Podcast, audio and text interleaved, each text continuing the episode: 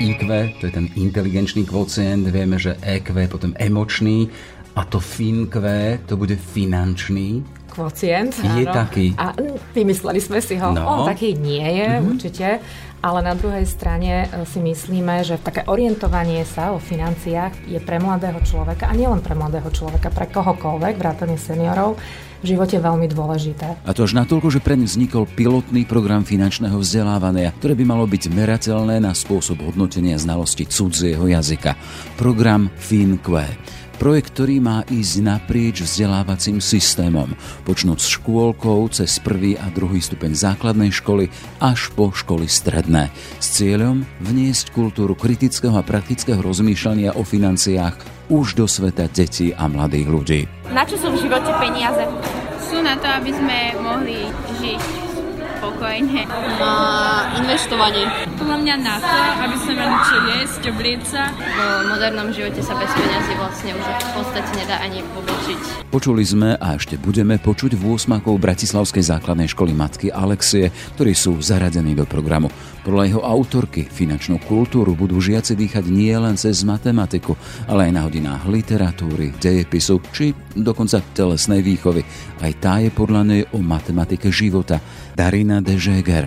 My sme si teda povedali, že ideme to rozobrať úplne na drobné. Čo to znamená kriticky premýšľať o financiách? Čo to znamená sa v nich orientovať? Čo to teda znamená úplne dopodrobná systémovo myslieť? Keď už budete pracovať s tým kontextom finančnej gramotnosti, to dieťa si začne uvedomovať, že celý môj život plánujem v kontexte rozvoja finančnej kultúry.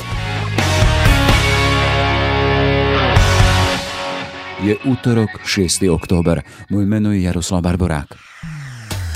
Ráno nahlas. Ranný podcast z pravodajského portálu Aktuality.sk. Keby si dostal tisíc eur, čo by si s nimi urobil? No, asi by som ich zainvestoval do nejakej akcie. Na čo sú v živote peniaze?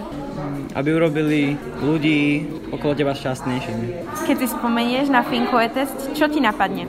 No, učenie sa o gramotn- finančnej gramotnosti. IQ, EQ a FINQ rovná sa 3Q pre život, tzv. finančná rovnica, ktorá má priniesť kultúru aj do sveta financií a najmä k jeho porozumeniu. A to už medzi žiakmi a študentami. Ambícia, ktorú si pred seba dal tým unikátneho projektu finančného vzdelávania žiakov FINQ. O čo ide a aký finančný kvocient stačí, aby sme úspešne zvládli už svoju peňaženku.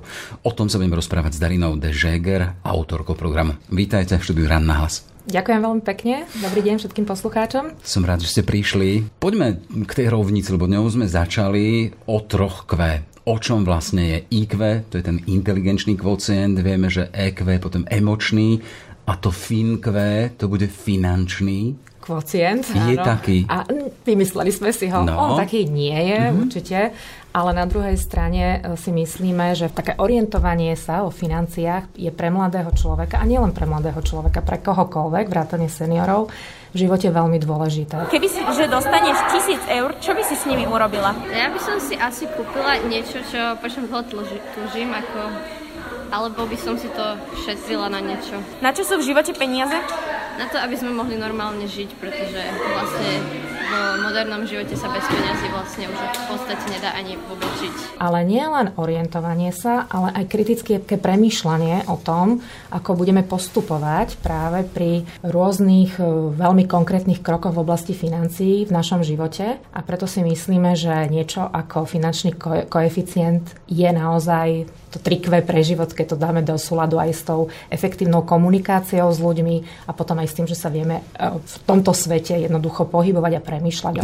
Keby sme ešte zostali pri tom vašom koeficiente e, finančnom, je tam nejaký zámer aj ho nejakým spôsobom odstupňovať, aby boli kritéria toho, kto a na akej úrovni je v rámci finančnej gramotnosti? Áno, to je cieľ tohto programu. E, My sme si teda povedali, že ideme to rozobrať úplne na drobné. Čo to znamená kriticky premýšľať o financiách? E, Čo to znamená sa v nich orientovať? Čo to teda znamená úplne dopodrobná systémovo myslieť? Interagovať o financiách. A samozrejme sme si teda povedali, že keď, keď to chceme merať, tak budeme potrebovať, budeme musieť odstupňovať a budeme musieť tieto procesy aj popísať a odstupňovať. Čiže to je taký celý jeden balík. Takže sme vytvorili referenčný rámec kompetencií finančného vzdelávania, kde sme presne pomenovali tie jednotlivé procesy v jednotlivých vzdelávacích oblastiach, a to jazyk a komunikácia, matematika a práca s informáciami. E, potom je taká oblasť, čo nazývame poznávacia oblasť, kognitívna, tým sa zaoberajú či už prírodovedné predmety, alebo potom sociálno-humánne predmety a potom oblasť všeobecných kompetencií. To sú tie, ktoré nás učia efektívne interagovať s ľuďmi. Na týmto sme sa zamysleli, e, popísali sme tieto procesy a odstupňovali sme ich podobne, ako e, odstupňoval v roku 2000 spoločný európsky referenčný rámec cudzie jazyky. To je v podstate bol toho času unikátny a stále je unikátny projekt. Je to v podstate jediná oblasť, ktorá je reálne odstupňovaná. odstupňovaná Čiže úroveň kognitívne. znalosti, jasné A1, B. Mhm. Áno. No a poďme teda k tomu vášmu koeficientu, akým spôsobom je odstupňovaný. Presne rovnako ako spoločný európsky referenčný rámec pre jazyky. To znamená, že sme odstupňovali, ako dokáže žiak napríklad čítať s porozumením na úrovni A1, A2, B1, B2, ako dokáže e, napríklad v matematike. Čo je tá základná spôsobilosť, aby mohol pracovať s financiami. Takže sme zistili, že základná spôsobilosť v matematike, tá pomenovaná reálne ešte nebola, takže nás tým prišiel na to, že je to abstrahovanie. Keby si dostala tisíc eur, čo by si s nimi urobila? Asi by som sa spýtala rodičov, dohodla by som sa s nimi, možno by som ich dala do banky, keby čo mi poradia, alebo by som si kúpala sa nefoťák a nejaké drobnosti. Na čo sú v živote peniaze? podľa mňa na to, aby sme mali čo jesť, oblieť sa, aby sme proste mohli žiť. Na to by sme mohli reálne s matematikou pracovať, musíme vedieť abstrahovať. Je to niečo podobné ako čítanie. V akom veku prichádza tá schopnosť dieťaťa abstrahovať? Nie som úplne psychológ, mm. takže nebudem teraz polemizovať, v akom veku to úplne prichádza, ale vychádzali sme z toho, že sú to dispozície poznania. To znamená, že my keď sa narodíme, máme tieto dispozície, vlastne sa s nimi rodíme a počas celoživotného vzdelávania ich rozvíjame. Tak ako čítanie rozvíjame, tak rozvíjame aj abstrahovanie. Samozrejme, abstrahovať sa deti učia skoro relatívne, pretože napríklad už keď pracujeme s kvantitami, keď sa dieťa hrá s legom, tak už do určitej miery pracuje s kvantitami, pracuje s farbami a podobne. Mm-hmm. To už sú určité náznaky abstrakcie. Keď, keby sme jednu, dve, tri kocky, tak, také, také farby. Áno, keď už napríklad rodič povie, že nemáš nič, tak to už je také nejaká prekzvesť toho, že čo to je tá nula vlastne, číslo nula. Zase to už je nejaká abstrakcia nejakej konkrétnej činnosti, ktorú, s ktorou sa dieťa mhm. stretne. Mm-hmm. Takže úplne úplne neviem v ktorom veku, ale teda my sa zaoberáme tým, že sa snažíme popísať a vôbec ich rozpoznať, ktoré sú to tie dispozície, ktoré človek má k dispozícii preto, aby mohol celoživotne sa učiť a poznávať. Hey, predsa keď hovoríte to porovnanie s jazykmi, to sú konkrétne presné kritéria, kedy je človek na úrovni A1 a tých ďalších úrovniach. Aké sú kritéria preto, aby ste vy zaradili jedného žiaka, jedného mladého človeka alebo aj dospelého do jednotlivých kritérií tohto vášho finančného koeficientu? No tie kritéria nebolo úplne jednoduché hmm. zostaviť, teda kritéria pre výber týchto ano. kritérií nebolo ľahké zostaviť. V podstate sme vychádzali na jednej strane z metodológiu cudzích jazykov, ktorá vznikla na základe toho, že učitelia mali nejakú skúsenosť. Že kedy asi, keď sa učíte cudzí jazyk, vlastne sa učíte úplnú konkrétnosť, to znamená to úplne najkonkrétnejšie, a kedy už viete povedať aj niečo zo všeobecniť a podobne. To však nestačilo pre tento účel, pretože predsa len keď sa učíme cudzí jazyk a keď sa učíme materinský jazyk, dochádza k úplne iným procesom. Preto sme teda naštudovali veľmi dobre takú teóriu intencionality. Ona je to veľmi vážna teória, ale v podstate hovorí o tom, že človek, keď komunikuje, tak najprv komunikuje, tvorí jednoduché vety. To znamená, že on, človek sa situuje ako ja osobno sám seba v, v danom svete. To znamená, že dieťa začne komunikovať smerom od seba. Ja si prosím, ja by som chcel, môžeš mi podať. Čiže bude hovoriť v tom jednotnom čísle. Už keď projde trošičku vyššie, už bude vnímať ten kontext toho okolia, ale blízkeho okolia. To znamená, mám brata. Môj brat má ma rád. Čiže tam už sa posúvame o tú úroveň trošičku od vyššie. Odišiel od seba smerom, smerom už k tomu, čo ho, ale je to konkrétne. Stále to stáva veľmi konkrétne. Ešte, ne, ešte stále na tej úrovni A2 sa dieťa pohybuje v takých tých, by som povedala, funkčnom základe. Už potom tá úroveň B1, tam už prechádzame naozaj do tej trošku, do toho zovšeobecnenia. Tam už dokáže zovšeobecniť napríklad, už vie povedať, že čo 100%. Hej, že tam už to zovšeobecne prichádza. Už som prešiel tých základných čísiel smerom už k nejakému procesu, ktorý nemusí byť úplne jednoduchý, ale ešte stále je natoľko jednoduchý, že sa dá využiť napríklad na úrovni analýzy. Tam už začína sa tvoriť analýza. Tá analýza sa tvorí ale postupne. Najprv musím niečo pozorovať, niečo si musím vybrať, vytriediť, a potom pomaličky začínam analyzovať. Keď jednotlivé kroky preskočíme, tak potom deti majú veľmi veľký problém už so samotnou analýzou. Čiže toto bol aj cieľ veľmi mhm. presne odstupňovať jednotlivé, ani nie že vývojové, ale poznávacie úrovne spôsobom, ako komunikujem a kedy mám vlastne do toho, do toho učenia sa, čo zaradiť. Tá úroveň B2 to už je veľmi vážna úroveň, to už je úroveň pokročilé, takého naozaj pokročilého človeka v rámci financií. To znamená, že nielen už vie analyzovať, ale už vie aj zargumentovať rôzne veci. E, prečo som si zvolil, zvolil napríklad takýto finančný plán. Ako ho dokážem ten finančný plán zrealizovať, ako ho dokážem si prípadne našetriť, ako dokážem investovať, prečo chcem investovať a podobne dokáže už zodpovedať na takéto typ otázok. A čo sa týka takých tých všeobecných kompetencií, už si aj vytvára reálny vzťah k financiám. Už naozaj reálne kriticky o nich dokáže premýšľať a to aj vo vzťahu nie len k sebe a blízkemu okoliu, ale aj spoločnosti. Keby si dostala tisíc eur, čo by si s nimi urobila? Asi by som si ich šetrila a postupne by som ich potom vyňala nejaké dôležité veci alebo dala niekomu, kto ich potrebuje. Čiže tam už je taká relatívne vysoká úroveň abstrakcie, začína chápať, prečo je pre spoločnosť dôležité o takýchto veciach premýšľať. Keď sa tým zamyslíte, napríklad keď ideme voliť ako voliči, potrebujeme rozumieť týmto otázkam, aby sme sa vedeli vôbec zorientovať vo volebných programoch. To je veľmi dôležité pre občana. No len naše deti s tým úplne nepracujú v škole. Je to tiež napríklad otázka toho, aby nielen aby som sa zamyslela, aby som vedel správne položiť otázku učiteľovi. Keď sa napríklad učím tento typ, e, alebo keď pracujem s týmto typom aktivity, a na to naši učiteľe nie sú úplne zvyknutí, že sa ich deti pýtajú a že sa ich správne pýtajú. Čiže aj vôbec správne položiť učiteľovi otázku je niečo veľmi dôležité v tom procese poznávania. Čiže my sa bavíme o novom v podstate ano. programe, ktorý ide do škôl a má priniesť do tých škôl a do života v podstate kultúru financií alebo finančnú kultúru. Áno. áno.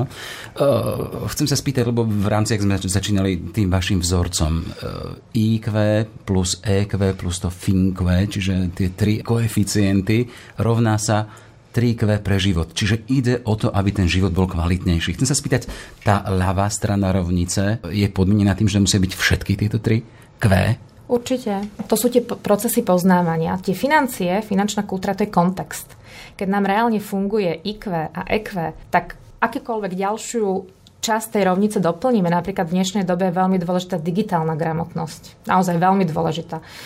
Takže keby sme doplnili napríklad DigiQ, tak ten kontext bude fungovať, ale bude fungovať vtedy, keď tie deti budú mať naozaj tie procesy poznávania silné to znamená, že nebudú sa len učiť memorovať a nebudeme na nich valiť len množstvo informácií, ale budeme ich učiť aj triediť tie informácie, kriticky k ním pristupovať. Nielen kriticky pristupovať k tým informáciám, ale učiť aj ako ich použiť a nielen pre seba, ale aj preto, aby boli osohom smerom spoločnosti. Čiže to taký relatívne veľký balík, čiže naozaj všetky tie časti sú dôležité, ale to FINKVE funguje skôr kontextuálne. Kdežto tento IQ a EQ je naozaj základ. To si teda deti a aj mladí ľudia prinášajú či už zo svojho detstva, z rodiny e, a vy teraz chcete urobiť nadstavbu, aby aj tá finančná nejaká kultúra prišla a nebola okyptená, keď hovoríme v podstate o lave, aby teda slúžila životu. E, chcem sa spýtať, bolo to ťažké dostať to do škôl, lebo ak som si dobre všimol, tak v podstate to prvé testovanie že ako bolo teraz na jeseň. Áno, bolo to veľmi ťažké dostať do škôl. Tuto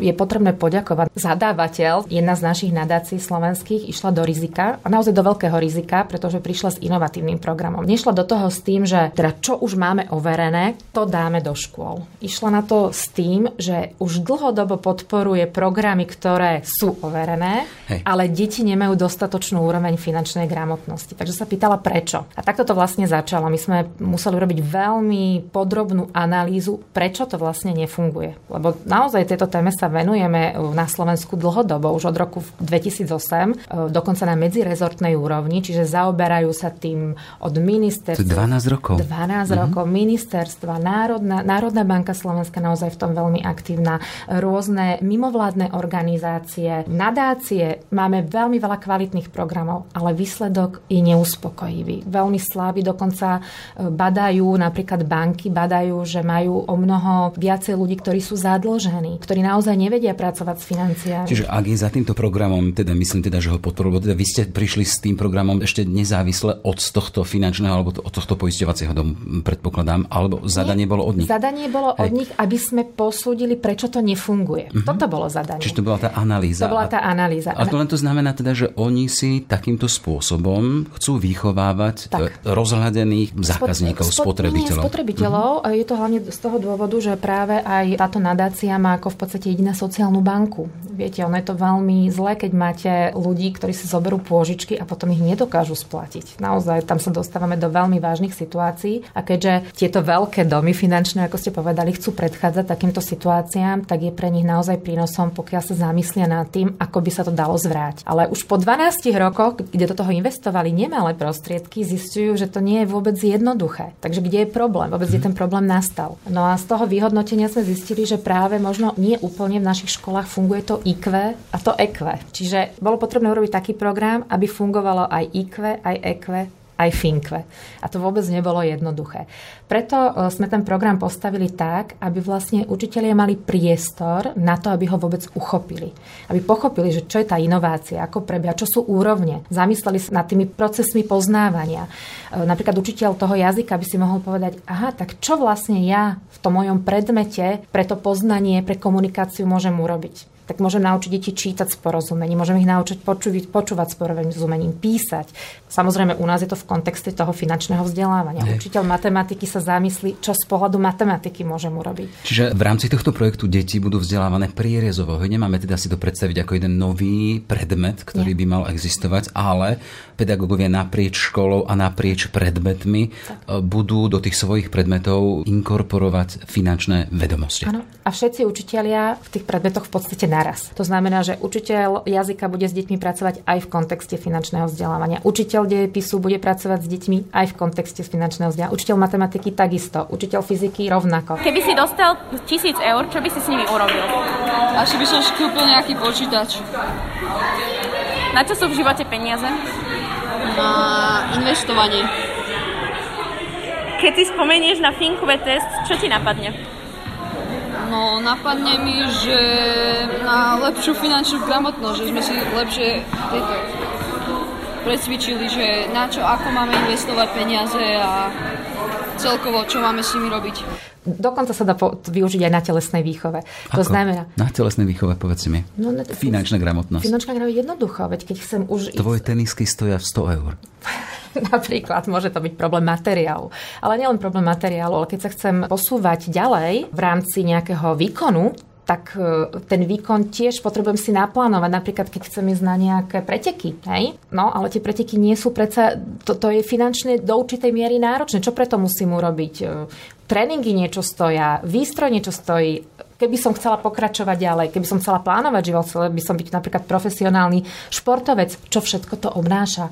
Čiže keď už budete pracovať s tým kontextom finančnej gramotnosti, to dieťa si začne uvedomovať, že celý môj život plánujem v kontexte rozvoja finančnej kultúry a že je potrebné s tým rátať. E, keby som chcel byť napríklad športovcom, čo to znamená? Spomínam teda tých pedagógov, mali problém, lebo viem teda, že počas leta boli, alebo teda v prvej polovici roka boli nejaké školenia aby nabehli do tohto systému. S čím sa borili najviac? No, to hovoríme o pedagógoch. Teraz. Hovoríme o pedagógoch. No. no pre pedagógov to bol veľmi uh, koncepčne náročný projekt. V čom? Je to úplne nové. To znamená zamyslieť sa nad tým, že vlastne čo ich mám učiť, čo je ten cieľ vzdelávania, čo je cieľ môjho predmetu. Naši učitelia dneska majú štátny vzdelávací program, ktorý je rozdelený najmä, teda majú, sú tam aj deklarované určité kompetencie, ale najmä učitelia vzdelávajú podľa obsahového štandardu. To znamená, že majú tam určité pojmy, vedomosti, to deti naučia, otestujú a sú spokojní. Až na to, že teraz my sme im v podstate tie vedomosti dali do určitej miery, viac menej sme to potlačili až smerom k tomu kontextu a sme im povedali, že ale deti nemáte naučiť danú vedomosť, ale máte ich napríklad naučiť abstrahovať, korektne argumentovať v matematike. A čo, čo to znamená? A tam už učiteľ bol neistý. A teraz sme im vysvetlovali, a v jednotlivých úrovniach. Máte úroveň A1, A2. Čo to znamená? Ono samozrejme, učitelia sa neučili pol rok, oni sa učili celý rok. Ono ten program je rozdelený na dištančnú formu a na prezenčnú formu. To znamená, znamená, že oni ešte v minulom školskom roku, na začiatku minulého školského roku, sa začali dištančne vzdelávať. Čiže naozaj sa museli naučiť, čo sú to jednotlivé úroveň. Musel tam premýšľať, čo ano, nie je úplne jednoducho. Vyslovene sa museli zamyslieť technikálie, potom aké typy nástrojov môžu použiť pri výučbe. Aké? Metodické listy mm-hmm. sme im vytvorili, úplne presné metodické listy na všetky kompetencie pre jednotlivé úrovne, učebné úlohy. Potom samozrejme diagnostické testy, ktorými teraz prechádzali deti. Certifikácia bude nakoniec a samotné e, portfólio, ktoré sme pre nich e, urobili, to znamená, že to je evalvačný nástroj pre deti, kde sa spolu s deťmi budú zamýšľať nad pokrokom, ktorý robia v tejto oblasti. Keby sme to mali zjednodušiť teda zo strany pedagóga, pedagóg by mal doniesť do tých hodín viac komunikácie, hej, viac s, s deťmi rozprávať, viac argumentovať, učiť ich formulovať svoje pozície a potom po prípade tie ďalšie veci. Čo deti? No deti by mali byť aktívnejšie na hodinách. To znamená, že učiteľ by už nemal byť ten jedinec, ktorý bude najaktívnejší na hodine, ktorý bude vykladať a deti si zapíšu a zamemorujú. Keby si dostala tisíc eur, čo by si s nimi urobila? No tak čas by som venovala na charitu a niečo na svoje ciele a na opravu chalupy. Na čo sú v živote peniaze? Na to, aby sme si za ne mohli kúpiť veci ako je napríklad jedlo, oblečenie, mali kde bývať. Učiteľ vytvára cestu, nič im neodhalí a deti si vlastne svojou aktivitou vytvárajú danú buď vedomosť, zručnosť. Skúsme byť konkrétni, mm-hmm. akým spôsobom navádzate učiteľa na to, aby formulovali svoje pozície deti. No, my sme im už vytvorili presne tú cestu na začiatok, aby to mali jednoduchšie, lebo naozaj to jednoduché nie je. To znamená, že na, na začiatok máme napríklad nejakú tému. Zoberme si dejepis, máme tému korupcie. Takže v prvej fáze sa opýta učiteľ vôbec detí, že či ten pojem korupcia chápu a ako ho chápu. Nenapíšem, korupcia je, ale deti, korupcia, čo si myslíte, čo to je? Dopracujeme sa k definícii. Áno, zač- najprv sa iba rozprávajú o tom, že čo si myslia. Učiteľ teda sleduje a zistuje on sám, pre neho je to taká tá prvá fáza, čo o tom vlastne vôbec vedia. V druhej fáze už je učiteľ konkrétny, väčšinou pracuje s nejakým zdrojom, čiže im pripraví nejaké zdroje, v tomto prípade uh, sme pripravili, teda v podstate učiteľia pripravili, toto bolo práve uh, výsledok toho vzdelávania učiteľov prezenčného. Zobrali uh, dokument z dôb vlastne z Francúzska, ešte keď bol francúzsky kráľ Ludovič XIV a teraz ten zberač daní, ktorý zberal dane, bol tam teda presne nejaký text o tom, ako sa zbierali dane a text o tom, ako vlastne ľudia boli nahnevaní. Už tam bolo cítiť vlastne tie prvky korupčného správy a tak ďalej. Potom vybrali iný text, už si presne nepamätám z ktorého storočia, ale na porovnanie takisto historický prámeň. Deti pracujú s týmito dvoma prámeňmi, snažia sa nájsť, čo spája tie dva texty. A už tam začínajú vytvárať, aha, už tušia, lebo sa tam nejaké pojmy opakujú, už sa tam nejaké správanie, keďže tu hovoríme o korupcii, začína opakovať. Vyzerá to veľmi zaujímavo. Keď hovoríme o tých deťoch, hovoríme o čom? O druhom stupni? E, toto boli, to, to, toto konkrétne uh-huh. boli prváci na gymnáziu, pretože áno, už hovoriť o korupcii, to je relatívne, ako som povedala, to už je nejaký spoločenský problém. Uh-huh. Čiže e, ten váš projekt nie je obmedzený iba na vyššie stupne. To ideme teda ano. od prvej... Od materskej školy. Od materskej áno, školy, tak. Áno, uh-huh. máme tam aj žiakov materských škôl. Vybrali sme pilotné školy tak, aby sa mali zastúpené od materskej školy, škôlky až po teda tretí stupeň vzdelávania lebo vychádzam z toho teda, že testovali ste nedávno teda druhý Však, stupeň. Aj ja prvý stupeň sme testovali, ale s tým, že materskú školku a prváčikov sme netestovali, pretože e, bolo potrebné už vedieť čítať. Čiže tie detičky, ktoré čítať nevedeli ešte, alebo mali naozaj len ten to, takú tú prvú fázu čítania za sebou, boli by veľmi handicapovaní, takže tých sme z tej diagnostik, tam sme vedeli, že majú úplne počiatočnú úroveň A1, 1, respektíve A1, 0, tam to je úplne jasné a testovali sme vlastne až od konca druhej triedy. Čo ma zaujalo na tom, ak som si pozeral tie vaše materiály, tak takéto konfrontovanie s reálnym životom detí, mladých ľudí, pre dievčatá, hej, koľko by stala tvoja svadba? Áno. Urob si projekt, alebo prechala nejakým spôsobom utiahni štvorčlenú rodinu. Áno. Čiže tieto konkrétnosti, ktoré sú uchopiteľné, majú pomôcť mladým, aby sa zamýšľali. Aby sa Aké sú skúsenosti? Áno. Reakcie mladých? Reakcie ešte nevieme, pretože mm-hmm. teraz sme urobili úvodnú diagnostiku. E, každopádne z tej úvodnej diagnostiky reakcia bola, musel som sa veľmi zamyslieť a to nás potešilo, pretože to je cieľ, aby sa mladí ľudia začali zamýšľať. Zároveň bolo k tomu povedané, ale takto sa učiť nechcem, pretože zamyslieť sa nie je jednoduché. Čiže na počiatku finančnej gramotnosti bude to, že mal by som sa zamyslieť, musím sa zamyslieť. Musím sa zamyslieť. Nemôžem pasívne príjmať informácie, pretože budem veľmi ľahko manipulovateľný. To je taký základ. Áno, musím sa zamyslieť. Chcem sa spýtať, v rámci toho teda je to zatiaľ pilotný projekt, ten váš žiak, študent, škôlkar, ako ho máte vykresleného, aký by mal byť v tom finálnom, keď prejde celým vašim procesom vzdelania, že koho tam máte? Ono je to celoživotné vzdelávanie. Uh-huh. Takže my sme mu teraz stanovili na začiatku, e, sme zistili, nie že sme zistili, ako má reálnu úroveň e, toho finančného vzdelávania na začiatku. To je tá pôvodná diagnostika. Teraz budeme mať dve triedy v každej škole, to znamená, budeme mať pilotnú triedu, ktorá sa bude učiť ako keby týmto novým spôsobom a potom budeme mať kontrolnú triedu, ktorá pôjde Bežný, klasickým bežným spôsobom. Uh-huh. To znamená, že my ich vyhodnotíme vo februári, to bude priebežná diagnostika, či tam nejaký posun nastal a v čom, ak teda nastal. Samozrejme budeme sa pýtať aj žiakov, čo im to prinieslo a teda, že či si myslia, že tento typ výučby naozaj im priniesol tie očakávané ciele, ktoré deklarujeme. To znamená, aby, aby si zvnútornil to finančné vzdelávanie, aby vedel, prečo ho potrebuje.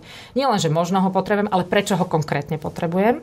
No a potom na konci tohto pilotného roka budú mať aj certifikáciu. Tam budú mať certifikovanú úroveň, ktorú práve dosahujú na konci tohto školského roka. Samozrejme, keďže je to proces celoživotného vzdelávania, ten projekt bude pokračovať ďalej. To znamená, že v pilotných školách bude pokračovať už vo všetkých predmetoch e, pre všetky triedy, a veríme, že kým deti napríklad teraz na prvom stupni začnú a prídu na gymnáziu, tak už to bude na toľkých školách, že už takto proste pôjdu úplne bežne na školách. Že... Čiže ak hovorím aktuálne o pilotnom projekte, bude závisieť od vyhodnotenia. Čiže počítate, kedy sa to zavedie u nás v horizonte koľkých rokov v rámci celého systému školstva, základného, stredného? No, vzhľadom na to, že je Aký to... zámer? Zámer je taký, aby sa to dostalo čo na najviac škôl. Samozrejme, program je podporovaný eh, nadáciou, rokov. To znamená, že môže to, tá rýchlosť závisí len od určitého balíka financí, ktoré nadácia na to môže použiť. To znamená, že keď sme urobili plán na 10 rokov, tak ten plán na 10 rokov vyšiel tak, že by to mohlo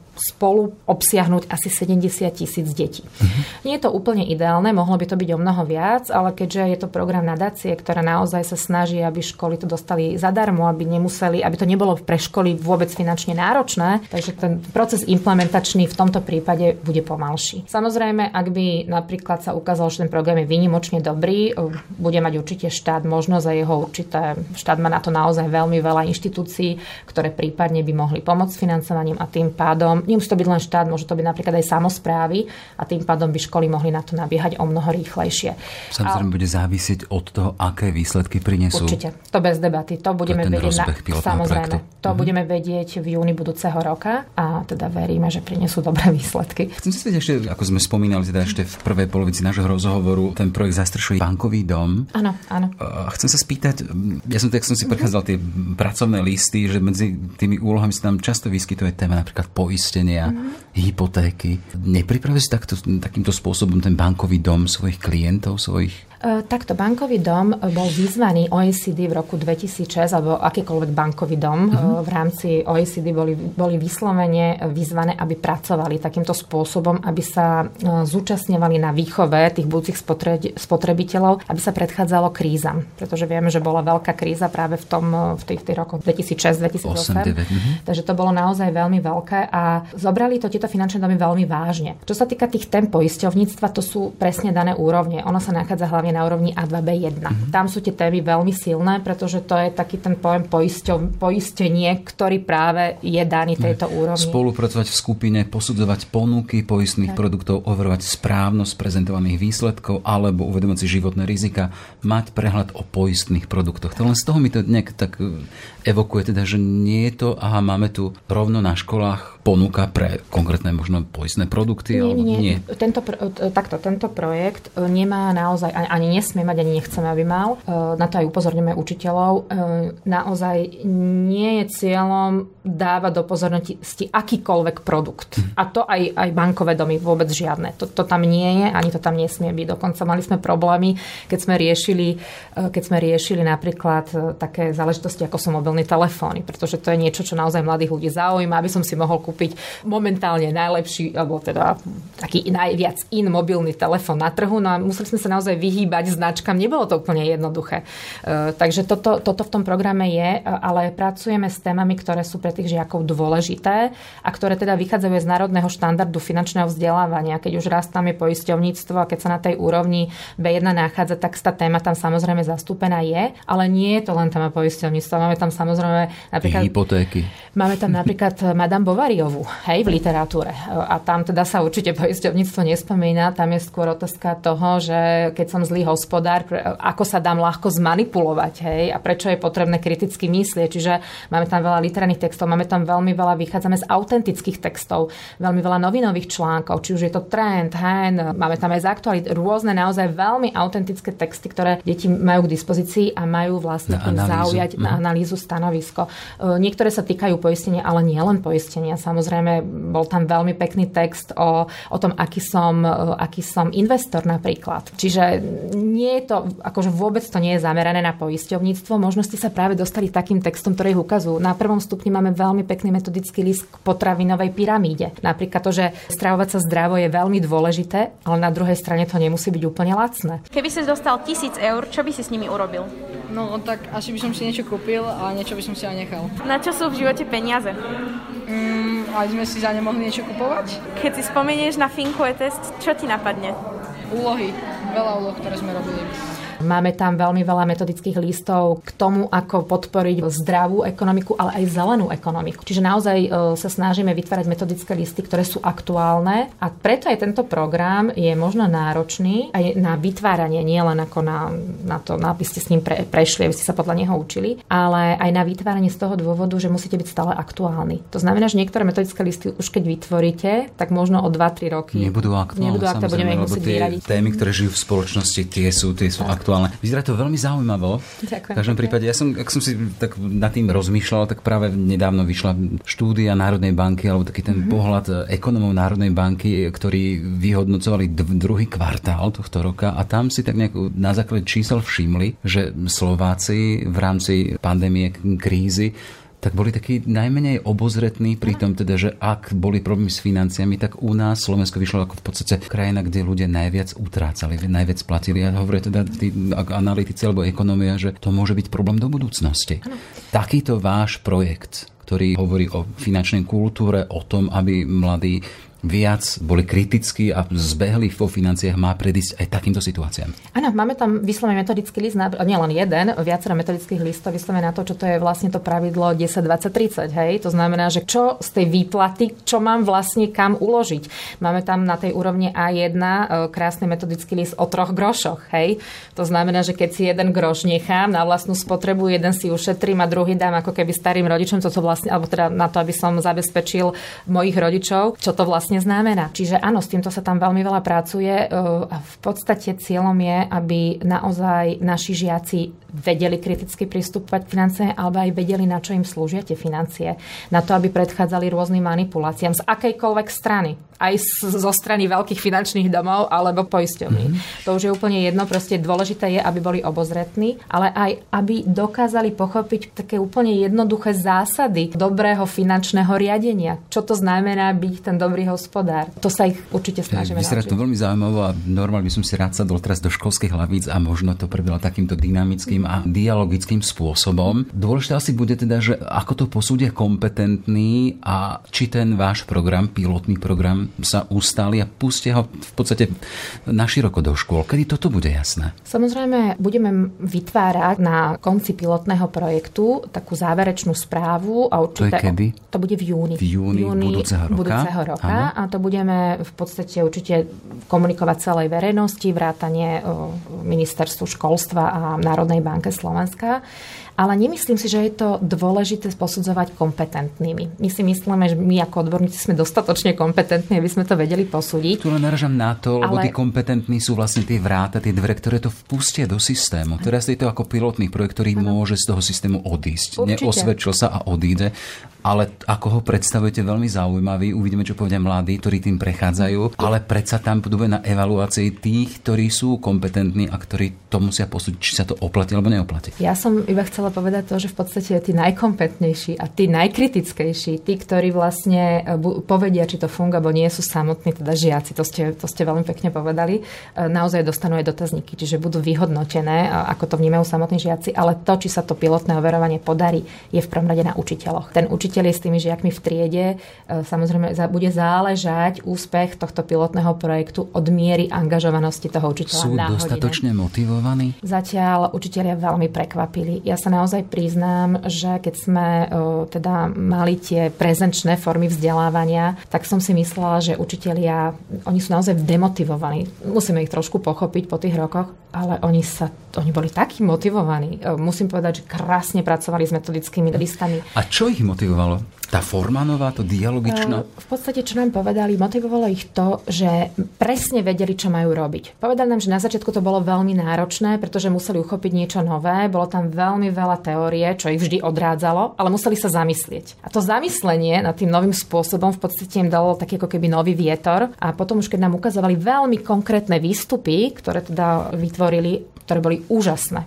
Učiteľia mohli spolupracovať, videli z jednotlivých škôl, ako kto pracuje, videli E, z jednotlivých predmetov sa mohli porovnať. Učiteľ matematiky, učiteľe matematiky sedeli s učiteľmi dejepisu a podobne. Čiže naozaj tam nastal taký ten dialog medzi učiteľmi, ktorý je veľmi dôležitý a ktorý sa v našom školstve veľmi podceňuje a zrazu z toho boli naozaj kolegovia, ktorí sa veľmi odborne, fundovane bavili o tom, ako to dieťa môžeme naozaj posunúť ďalej. Ako môžeme vytvoriť ten ideálny vzdelávací proces, aby to dieťa tú finančnú kultúru malo. A tam sme videli neskutočne zodpovedných učiteľov, takže ja som presvedčená, že tí učitelia, na ktorých to stojí, minimálne v rámci tohto pilotného projektu budú natoľko motivovaní, že tie výsledky budú uchopiteľné. Hey, poďme k záveru. Porozumieť svetu financí znamená porozumieť sebe samému, pochopiť iných, ostať slobodný a brániť slobodu, Finkuje, že to je teda spôsob pre život. To je citácia vaša. Ano. Spoznali ste sa v tom, hej. Ano, ano.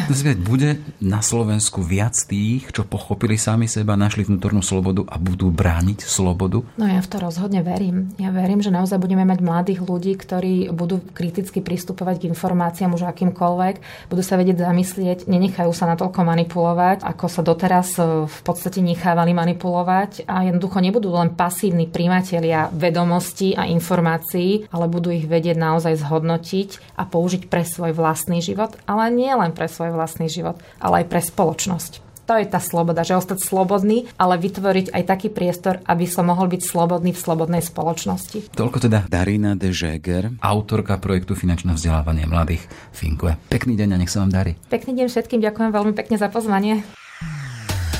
Ráno nahlas. Ranný podcast z pravodajského portálu Aktuality.sk. Sme v závere, len doplním, že v 8. Bratislavskej základnej školy matky Alexie nahrávala ich spolužiačka a adeptka žurnalistiky Tereska Barboráková. Aj tento podcast vznikol vďaka vašej podpore, o ktorú sa uchádzame naďalej. Už sumou 99 centov na týždeň nás môžete podporiť na našom webe cez službu Actuality+. Pekný deň želá Jaroslav Barborák. Všetky podcasty z pravodajského portálu Aktuality.sk nájdete na Spotify a v ďalších podcastových aplikáciách.